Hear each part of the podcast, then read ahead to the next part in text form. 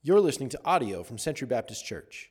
To connect with us, visit centurybaptist.org or download the Century Baptist Church app.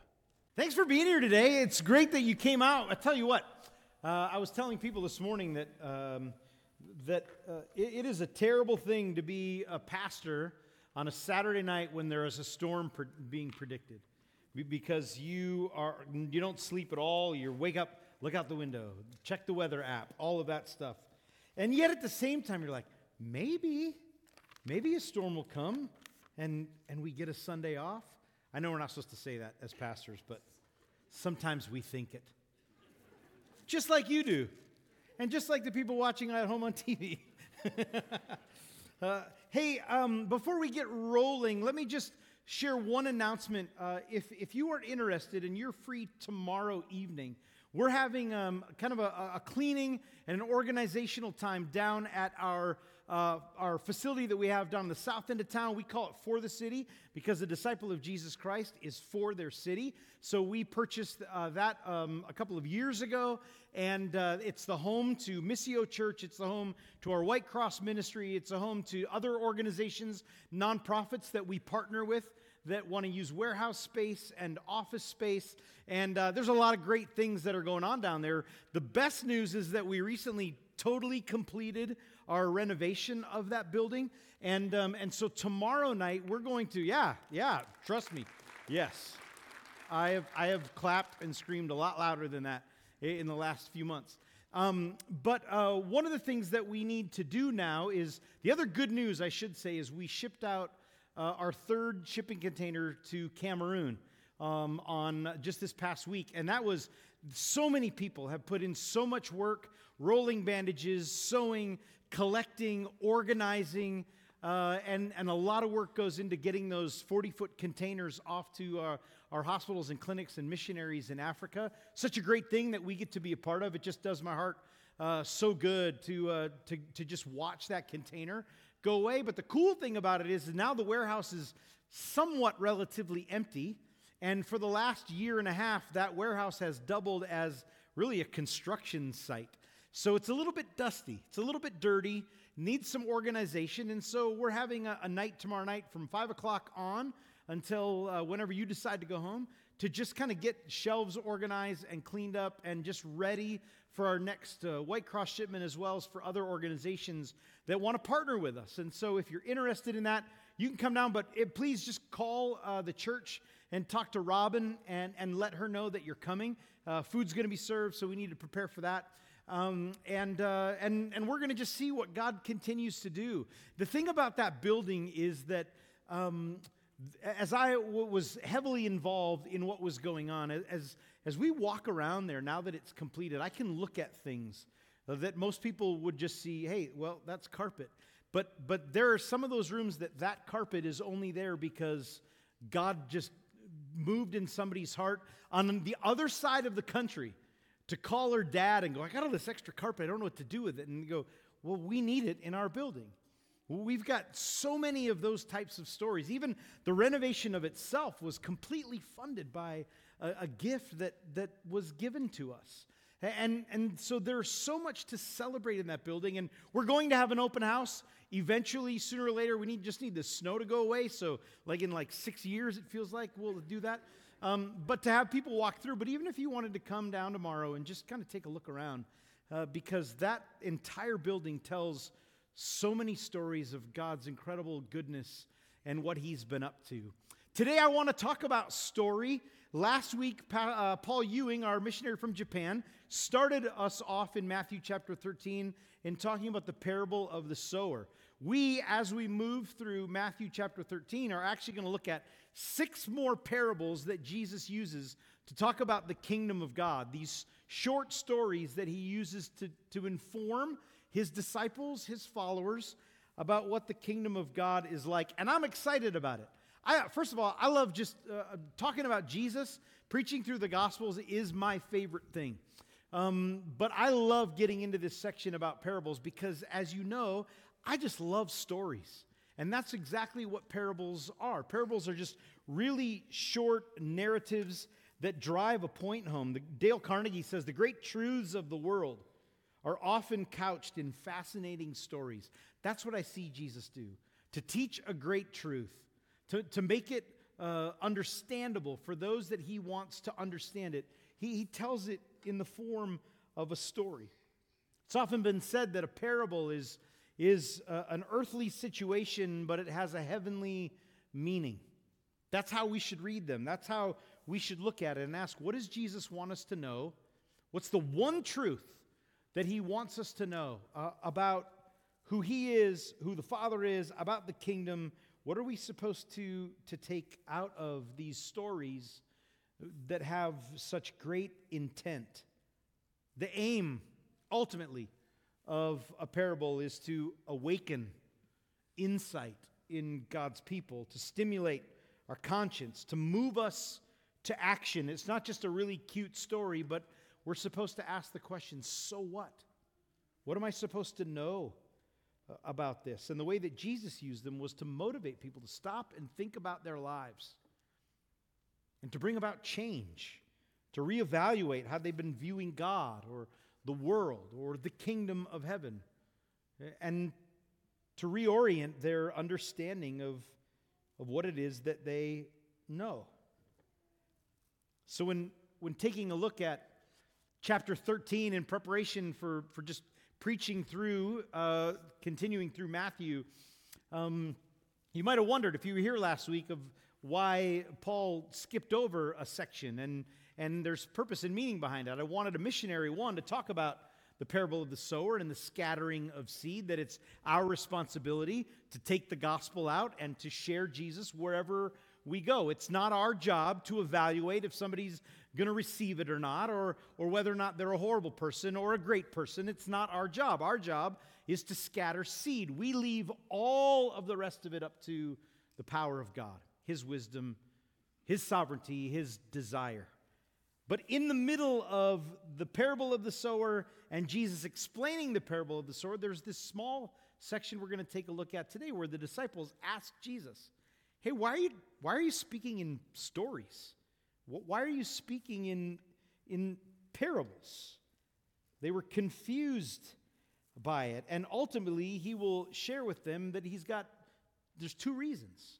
One, so that believers can understand greater about the kingdom of heaven, and that non believers, those that not, not those that haven't yet to, to hear, but those that have rejected Jesus, he says, I'm telling it in stories so that they won't know. Hard for us to grasp that, to understand, to swallow it and believe it, but Jesus says, uh, I'm telling it in stories so that it can be really basic for those that, that follow me and, and hail me as king. But for those who have who reject me, the stories are just going to be confusion. And that's God's plan and his purpose behind it. So I want to take a look at this conversation that takes place between Jesus and the disciples. And it, all comes down to Jesus answering them to say, look, it's, it's all about the heart. It's about where the seed falls. What kind of heart is it falling uh, onto? One of the most famous Old Testament parables that we, that we know of uh, was spoken by a prophet. His name was Nathan. And it's a really kind of a popular uh, story that we find in the Old Testament in regards to King David. Uh, King David had everything at his disposal. God was using him to do great things. David one night is up on his rooftop and he looks out and he sees a woman uh, who's married to another man and he says, I, I, I want her. And so um, David uh, then has this affair with Bathsheba and she becomes pregnant, and David then has to try to cover his tracks, so he has her husband killed.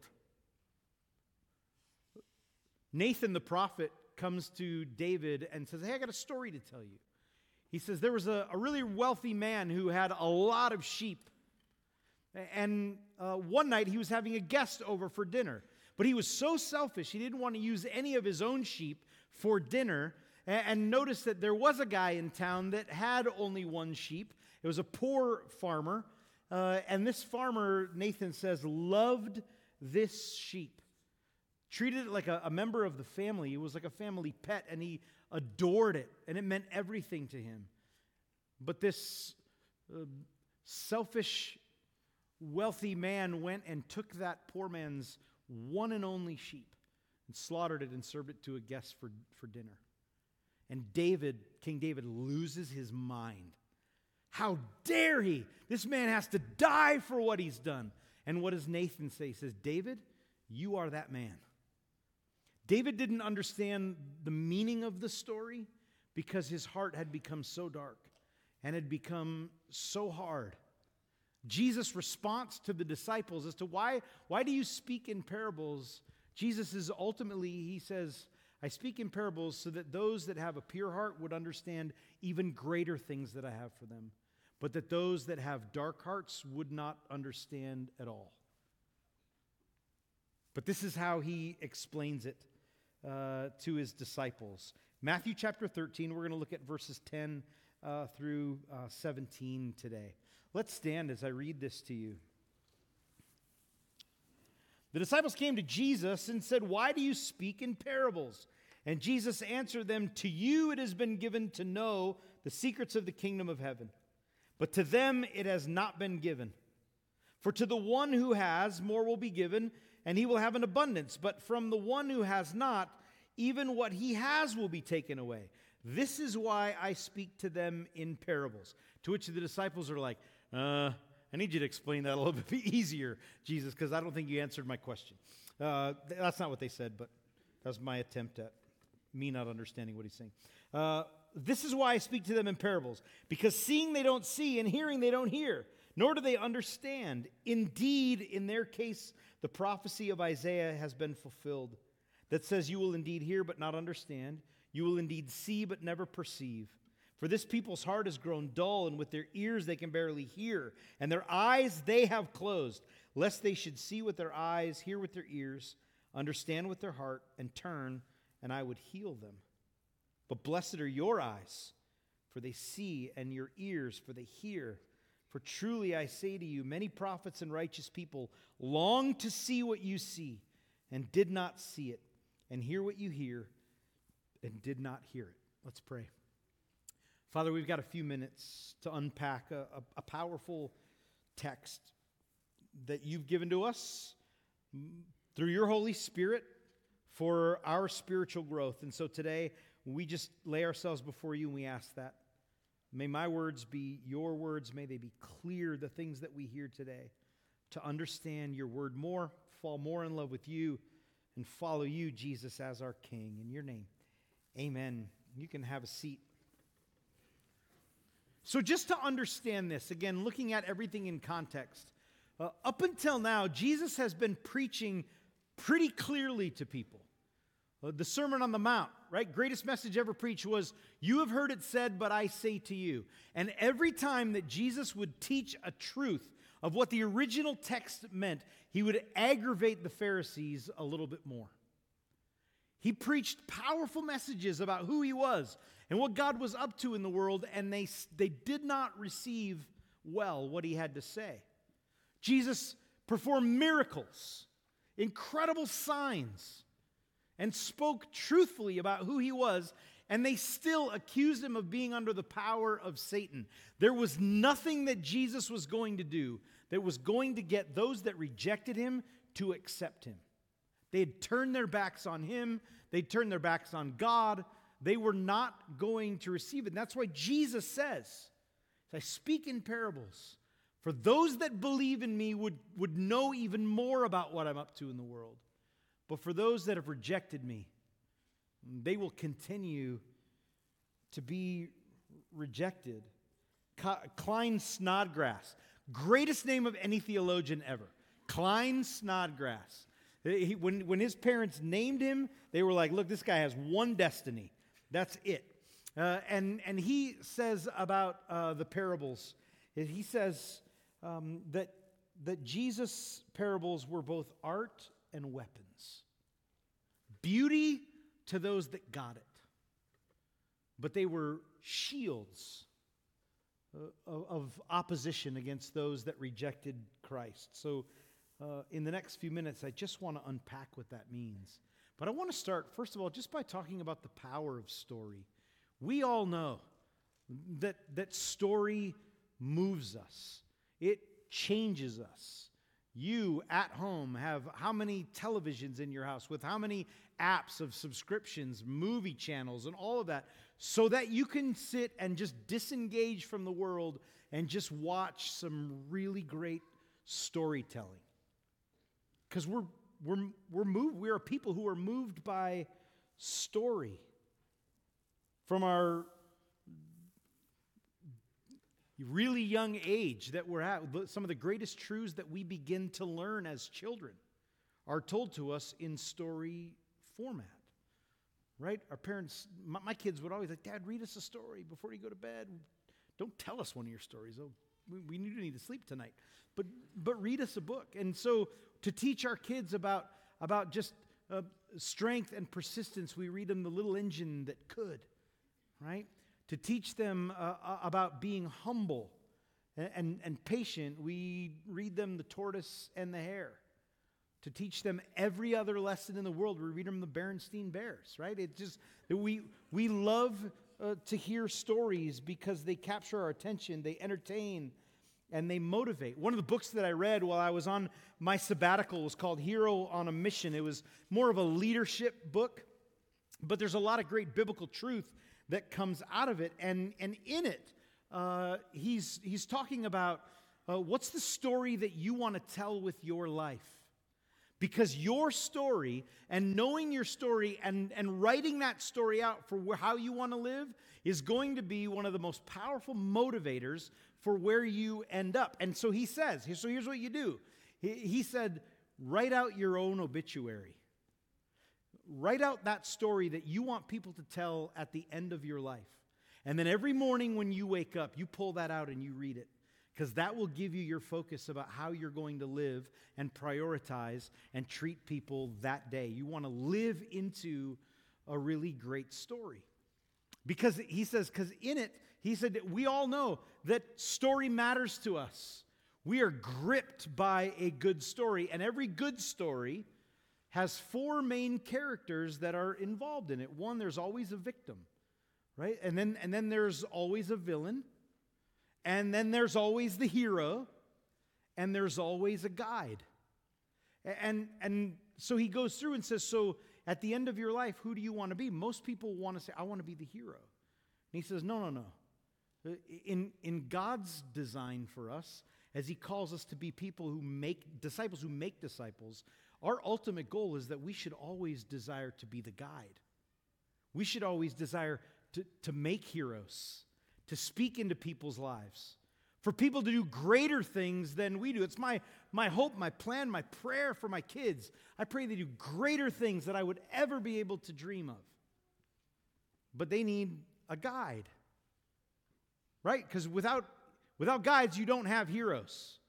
You don't have Rocky if you don't have Mick, right? You don't have Spider Man if you don't have Iron Man, right? He, they, you need a Tony Stark in order to speak those truths into their lives. Without Yoda, there's no Luke Skywalker. Every good story has a guide. But the greatest tool that's at your disposal outside of the Word of God is your own personal story. The story that you are telling, the impact that you can have on the lives of people. And how are you using it? There have been endless studies, which I found really fascinating, uh, when it comes to the telling of stories and the listening to stories and what it does in our brains. Um, there's a study that was done at Princeton a, a number of years ago uh, where they took 13 people uh, as listeners and one as a storyteller. They hooked them all up to some type of MRI uh, to, to scan people's brain activity during this, the sharing of stories and telling their stories. And, and they said the most unbelievable thing happened when, when the speaker was talking about uh, uh, a moment of pain in their life, really deep emotional pain. That part of their brain that lit up while they were telling that story uh, all 13 people listening, that part of their brain lit up as well. It was, it was called a brain to brain coupling, and they said that it happened the entire time throughout uh, all of the storytelling that took place, no matter who was telling the story, everybody's brain waves got in sync with each other. Our brains are actually most active when we are listening to a good story being told. Narrative has been uh, proven to be the most powerful way to connect with somebody else and to break down resistance. And Jesus told a lot of stories that connected with people, that changed their lives. He didn't typically explain his parables, and there's reason for that. We'll continue to get into that as we walk through the book of Matthew. But it was also fairly cultural. Telling a story was that was just what you did as a good teacher, as a good rabbi, and you would usually end and you would leave people to, to kind of walk out with with no application at all. They would, they would leave listening to your story and processing. So, so I wonder who I'm supposed to be because of that. I wonder what it is that I'm supposed to know about who God is because of that. It was meant to kind of go with you uh, and that you would teach yourself kind of the application. The question that the disciples had was we don't understand why you're speaking in parables at all. Why not just make it really clear to everybody? Because they don't seem uh, to be getting it. And Jesus' answer really shows a privilege that his followers receive. He begins by, first of all, talking about how by speaking in parables, it's really a shield against the opposition. I speak in parables so that they don't have the privilege of knowing who I am, that they don't understand. Mark, in his gospel, in uh, chapter 4, verse 11, Jesus said, For those that are outside, in other words, outside of a relationship with me, everything is told to them in parables so that they see but don't perceive, hear but don't understand, lest they should turn and be forgiven. Same thing that he said here in our text. In other words, Jesus says, I'm speaking in parables to keep them from knowing certain things, to understand why Jesus would do such a thing. We have to go all the way back to the Old Testament as Isaiah chapter 6. That's who Jesus is quoting uh, halfway through our text here in verses 14 and 15. But if you were to go back to the beginning of Isaiah chapter 6, Isaiah, one of the greatest prophets of all time, speaking on behalf of God to his people, Isaiah 6 begins with that famous passage where Isaiah has a vision of God in the temple, and he's there in the middle of it. And he, the glory uh, of God is all around him, and God's the, the train of his robe fills the entire temple, and there are angels all around, and the place is just filling up with smoke. And Isaiah understands his own sinfulness and he falls down and he just cries out to God about how unworthy he is. Uh, and the background are all the angels singing, Holy, holy, holy is the Lord God uh, Almighty. And Isaiah, there in his humility, hears from God, and God says, I want you to go and I want you to, I want you to, to speak to my people. I have a message for them. And Isaiah says those famous words. He says, Here am I, Lord. Send me. I'll go and I'll tell them whatever it is you want me to tell them. And, and God says, I want you to go and, and say to my people who have rejected me, who have continually disobeyed me, who don't acknowledge me as the one true God, I want you to tell them that they are never going to hear the truth. They're never going to understand. They're going to hear a lot of words. They're going to hear what the word says, but because of their rejection of me, I've rejected them, and they're not going to have the opportunity to know who I am, be in a relationship with me. To which Isaiah is like, I'd like to rethink, you know, my job description here. But God says, I want you to tell them. What Jesus says here, you will indeed hear, but you will never understand. You will see, but you will never perceive because your hearts have grown dull. Your ears can barely hear, your eyes are shut. Lest they should see with their eyes, hear with their ears, understand with their heart, and turn, and I would heal them. But God is basically saying, But I won't, because they won't. They've rejected me.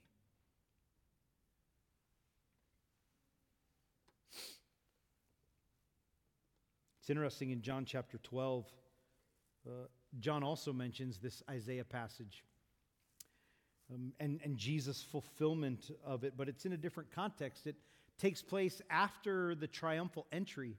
Jesus rides into Jerusalem, and the people uh, are, are hailing him as king, but Jesus later on goes and weeps over the city because he, goes, he says, you don't, you don't really believe that. You, you might, you think that I'm, you think that I'm going to be a physical king here on earth, but you don't see me as the Messiah. You don't see me as the spiritual king over this entire universe. And Jesus weeps over the city. And in John chapter 12, John says Jesus went and he hid himself he, from everybody in the city. He went into hiding and he wept because even though he had done so much in front of them, even though he had taught so well and, and performed so many miraculous signs, they still refused to believe in who he was. And John says, and in it they fulfilled Isaiah's prophecy that they would never understand, that they would never hear, that they would never listen to who he was. And Jesus says, He says, Who has believed and to whom has the arm of the Lord been revealed? But God has blinded their eyes, hardened their hearts, because they love the glory that comes from man more than the glory that comes from God. And then Jesus says, He says, I'm not, I didn't come. My role in coming was not to be the judge. That's not my job, Jesus says. That's left up to the Father. But anyone who hears my words and rejects them, they will be condemned.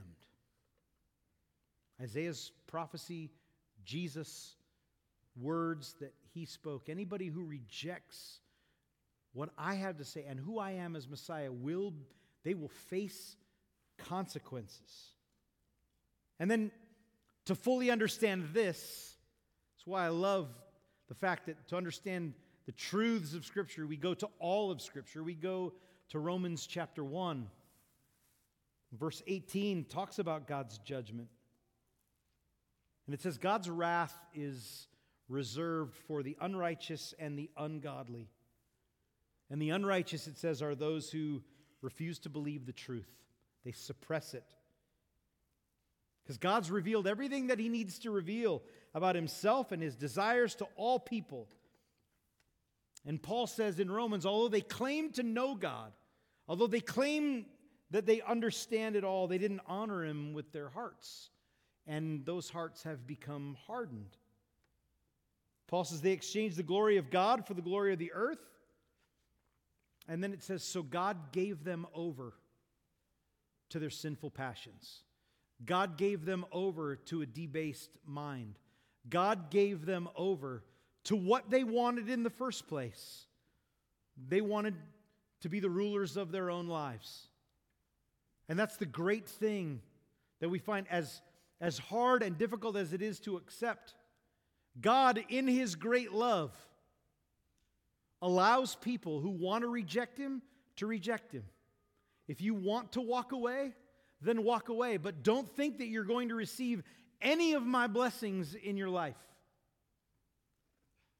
The judgment is not just reserved for the final day when Christ returns, but, but they have to face the wrath of God, just a small taste of it here on earth, by saying, if you're going to reject Jesus as the King, as the Savior, then, then God will turn his face from you. You, you. you aren't going to have the ability to understand the truths of Scripture. He gave them over to a debased mind that resulted in lives of chaos and sin. Had they repented, God would save, but they're so determined to reject him. Nothing was going to be said or done that was going to cause anybody to repent. And God says, so You're actually incapable of grasping the truth. So, taking it back to our text today, Jesus says to the disciples that I've already basically I've done enough. I've done everything that I possibly could. I've taught on who I am. I've taught the truths of Scripture.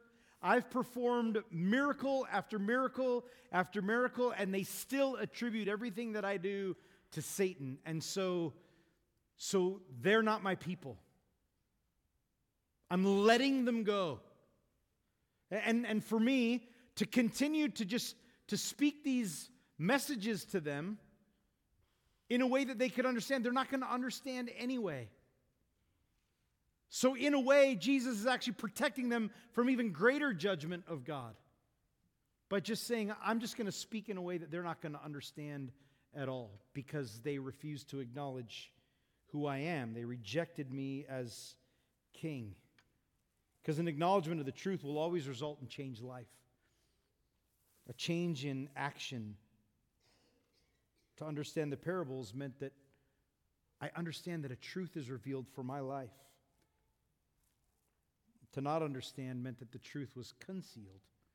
And that was the purpose of Jesus' parables to reveal to some and to conceal to others. To reveal to those that acknowledge him as Savior and Lord, and to conceal to those who have actually rejected him. It's in the non understanding that, that those who rejected God should acknowledge their darkness and cry out in repentance. But Jesus is saying they've chosen their blindness and, and they're receiving their punishment. They're never going to know. He's a fulfillment of Isaiah's prophecy.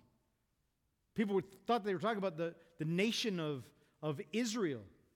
They're, they're going to face God's wrath because they have rejected him and they continually disobey. Jesus comes along centuries later and says, This is actually the fulfillment of it. The nation continues to reject me.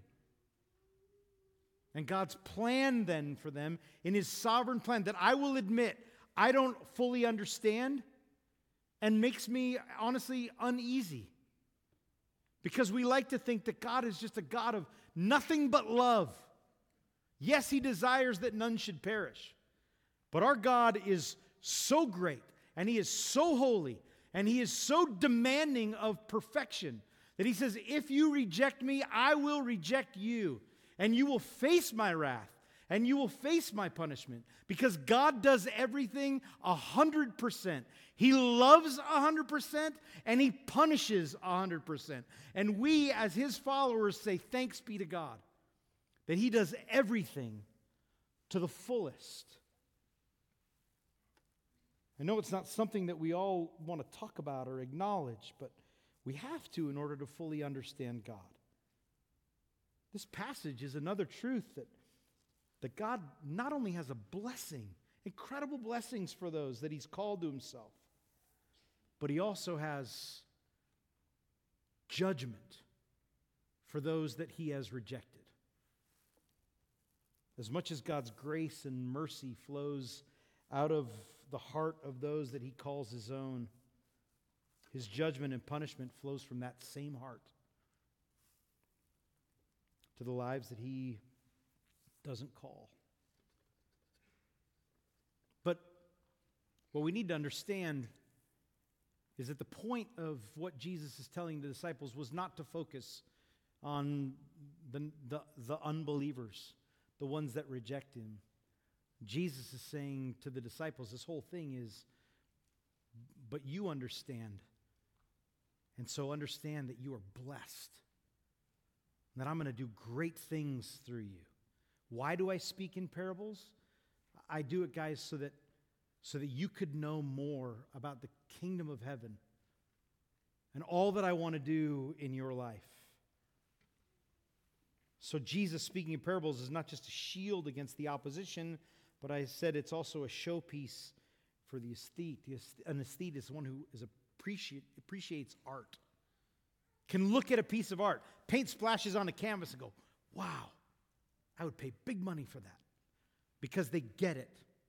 They see what it is that the artist has painted and, They see past just what the paint on a canvas, but they see intention and they see the heart.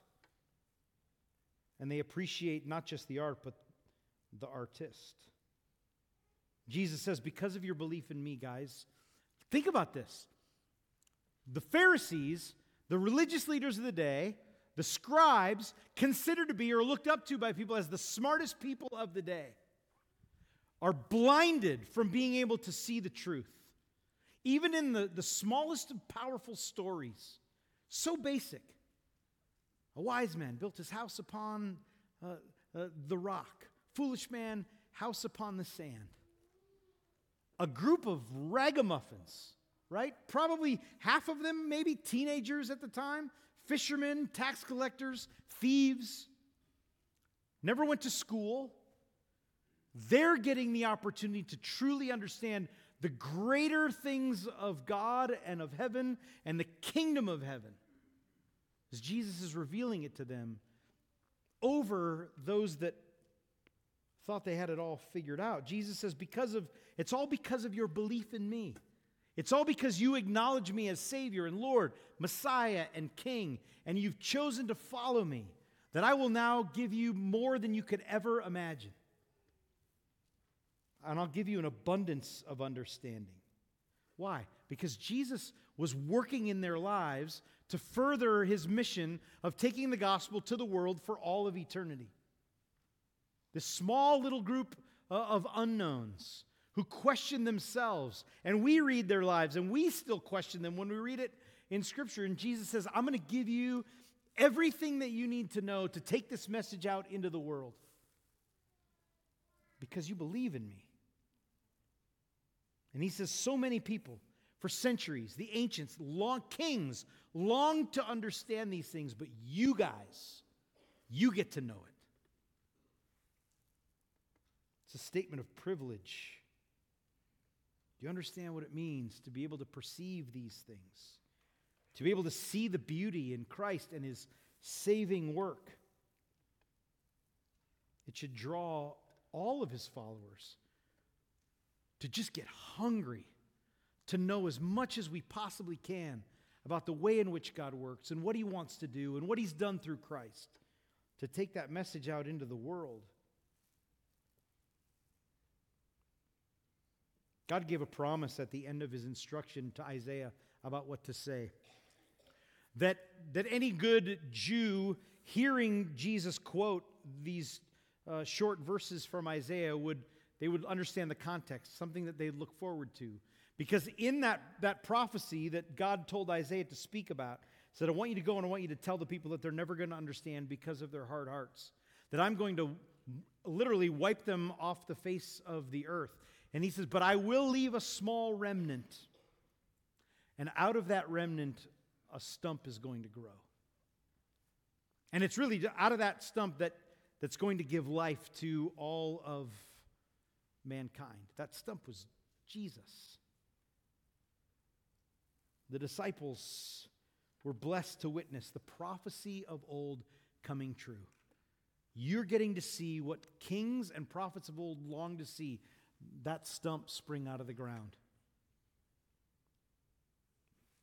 You see it, you appreciate it, hold fast to it. What we can't forget, too, for us as we read it today, is the context in which this question gets asked. Jesus tells the parable of the sower, and the disciples like, why are you? They don't ask, what does it mean? They say, why are you, why are you, why are you talking so weird? Like, why don't, why don't you just come out and say it? Jesus explains. Because some I'm keeping, keeping it hidden from, but to you, I'm giving you the keys to the kingdom. And the first parable that he told is the parable of the sower that says, wherever you go, I want you to scatter seed. Wherever you go, I want you to take the gospel out, this saving message about who I am as Savior and Lord and King, and I want you to tell everybody yes, some of that seed is going to fall on some hard hearts. You, as my disciples, don't worry about it. Your job is not to go looking for soft hearts, hard hearts, mushy hearts, whatever. Your job is to take the truth of the gospel and you just go and scatter it everywhere that you go. You leave everything else up to me. It's up to the Father to decide whose hearts are going to be changed. You just keep on scattering. At the end of, uh, of chapter 13, as Jesus wraps up all of these parables on the kingdom of heaven, he, he'll actually ask the disciples, Do you understand what I've said to you? And their response is, Yes, we do. Right? We, we acknowledge it. Jesus' response to them is, is in another parable. He says, You are like the master of a house who's taken a treasure and you've opened it up and you've gone through it and you've discovered old things and new. The question is, what are you going to do with it? Abstract concepts are not simple to understand. That's why we often teach our kids in story form. Because we can tell kids to be good, but what does that mean? What does it mean to be good? And so, what we have to do is we've got to tell them a story about somebody who is good. John chapter 1 says that in the beginning was the Word. The Word was with God, the Word was God. And the Word became flesh and dwelt among us. Sometimes we look through Scripture and we try to figure out, I, I, don't, I don't fully understand this or how I'm supposed to live.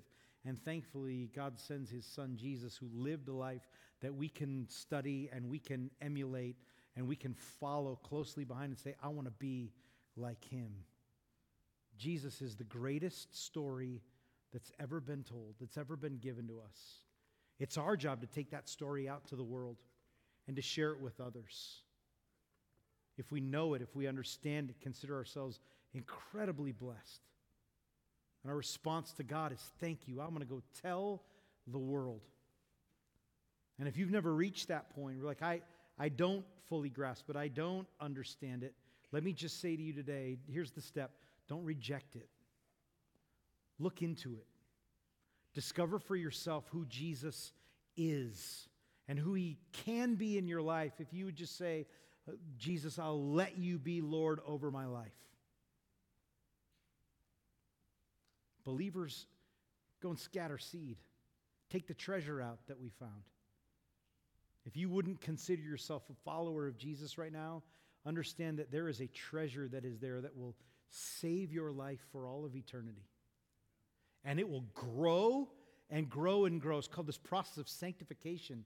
It will grow. The more you desire to be like Christ, the more you allow the Holy Spirit to work in your life and of just a full surrender to Him, uh, your life will be the greatest story that anyone could ever hear.